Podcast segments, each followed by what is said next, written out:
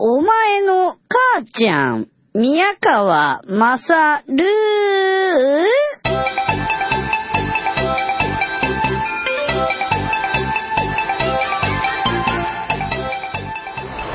えー、お前の母ちゃん宮川正です。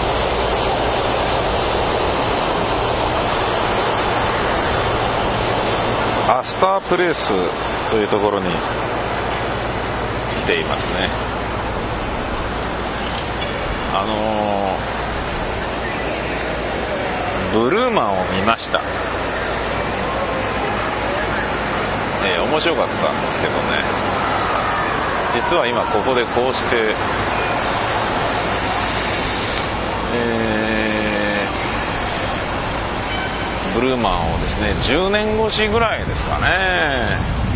初めて僕の知り合いの放送作家の人がブルーマンをオフブロードウェイで見てすげえぞっていう。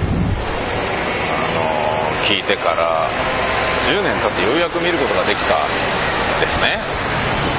あの予想にたがわぬ大感動だったんですけども面白かったんですけどね。あの、まあ、日本じゃできないなっていうようなこととかもいろいろギミックとしてあったり。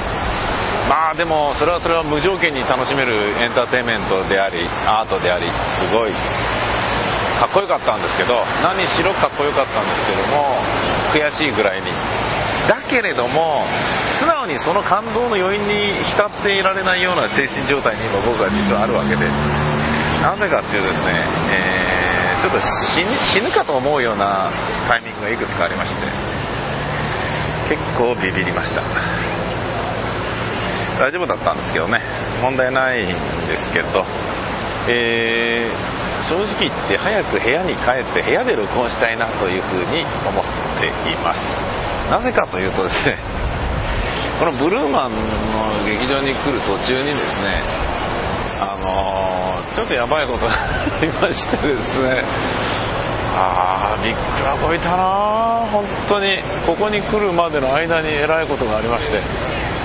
あのね、えー、ルック JTB のですね、あのー、ガイドっていうかツアーデスクがですね僕の泊まってるホテルにあるんですけれどもそこにあの、ブルーマンの劇場への行き方を聞いたんですね、え地下鉄セブンスアベニューで乗って、え東に向く向かって進むんだけれどもあの、真横に行ってるんだけれどもクイーンズの方に進んでるんだけどそれはアップタウン方向なんですよつって。でセブンスアベニューを境に縦にブイーンとね上がっていくんですね。上がっていくのと、えー、東へ進むのと2方向っていうかまあ1本の線なんですけどえー、そのセブンスアベニューから、えー、と12時の方向に進むのがアップタウンっぽいんだけど実はそっちアップタウンじゃないんですよ。セブンスアベニューから12時の方向に進むのではなくて左東の方向に進む3時の方向に進むのが実はアップタウンなんですよね。これおかしいんですけどそういう書き方してあるんで間違えないでくださいって言ってたんですよ。だもんだから僕はセブンスアベニューっていう駅地下鉄の僕の泊まってるホテルの近くのそこ入ってアップタウン乗ったんですね。したら逆方向に行っちゃいましてですね。なんだよそれと。一応大事通って7時には出たんですけど8時スタートなんですよ。やべえ遅れちゃうじゃんとか最初は思ってたんですよ。まあ遅れなければ大丈夫かなとか思ってたんだけどセブンスアベニューから真上にブイーとこう行っちゃうんですね。それがですね僕が乗ったのがエクスプレスでした。確かに僕はエディスローカルって聞くの忘れました。だからとはいえですよ。そんなに快速なの？みたいな。あのね駅をかなりの数飛ばしたんですよ。で、えー、僕はここに来る時もえー、昼も夜もハーレムには行かないでねっていうことを言われてたんですね。危ないから。ニューヨークは貧富の差が激しくてハーレムは本当に黒人社会で黒人あのヒスパニック系だとか何しろあの非常に柄が悪いと。1人で行ったりした日にはそれ旅行者だって分かった瞬間にもう命なくなります。ねお金がなくなるのは当たり前ですよぐらいなことを言われたんですね。そうなんだと思っておっからじゃあそっち行くのやめようと。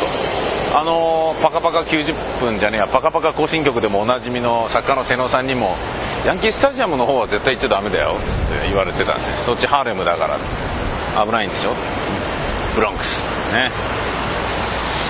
僕は前にあのビリー・ロングマンという架空の漫画家を作ってですねそのビリー・ロングマンという架空の漫画家が書いて全米で大ヒットした漫画「ブラザー・リコ」っていう漫画の、えー、和訳したものを芝居化した芝居っていう、まあ、入り組んだ設定のですねやったんですね。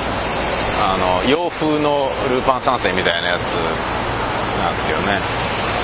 あのでそれがですねあのブロンクス出身の設定なんですよ。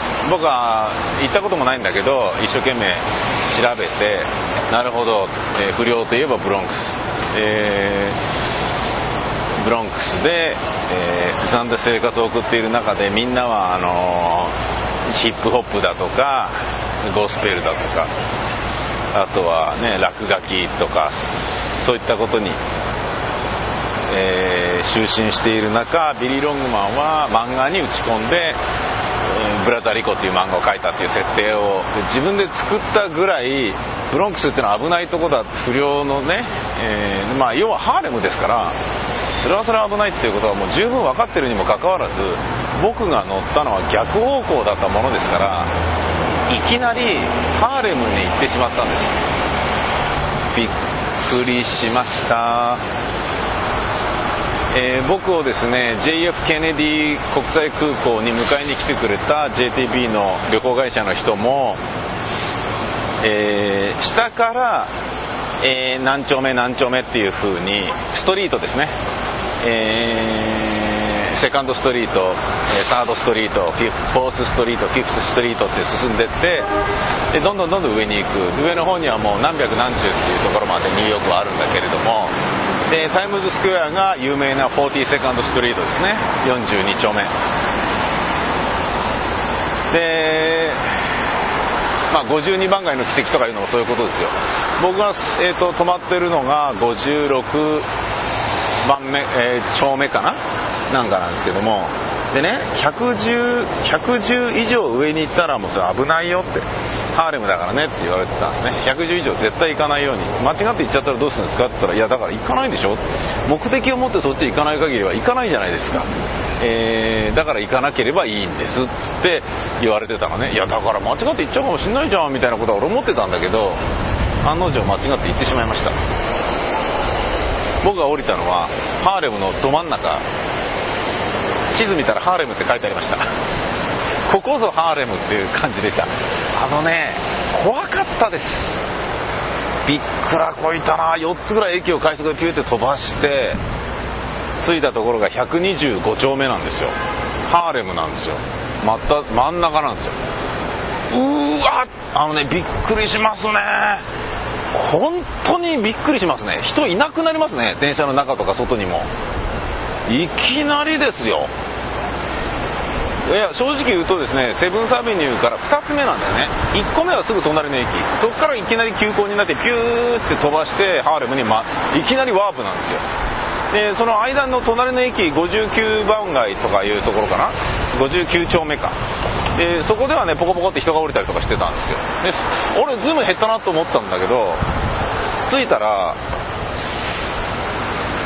まあ降りるじゃないですか。やっぱり間違えちゃったよっつって降りるでしょ。で逆のダウンタウンの方向のあの電車に乗って戻ろうとするじゃないですか、えー、乗った電車が鈍行なんですけども駅のホームにいたの時点ですでに黒人しかいなかったです。怖かったです。しかも一人はですね大きな声で歌を歌ってストンプのように足でダンダンなんかホームを蹴りですね。でもう一人はあの共和党大会のことですごい文句を言っている訓示を垂れていましたね。怖い調子で。いやまあみたいな感じでした。ええ。あのね本当に怖かったです。本当に怖かったですよ僕は。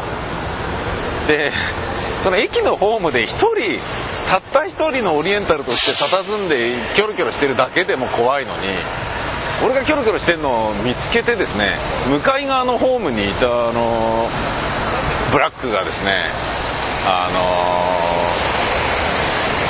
タッタッタッタってこっち見て、階段上がってこっち来るんですよ。怖かったですね。本当に怖かったですよ、僕は。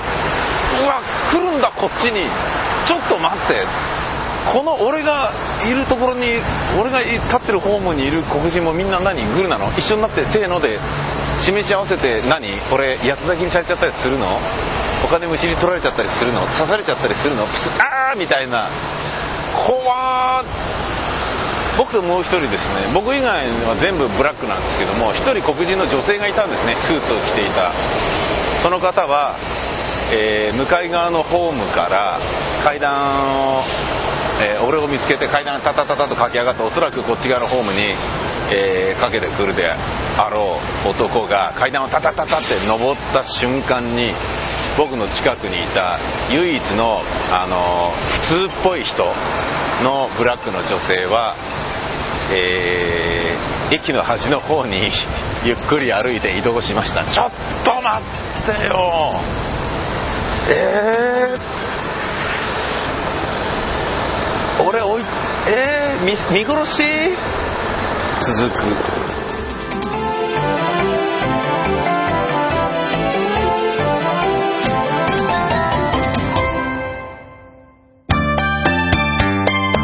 えー、ニンニン乳首をお楽しみの皆様、こんにちは。天のうがち担当の渡辺愛です。皆さんが好きな番組をチョイスして聞いていることとは思いますが、をそこに無理やりねじ込んで自分の番組の宣伝をするためにやってきました。良ければ聞いてください。悪くても聞いてください。谷でも金。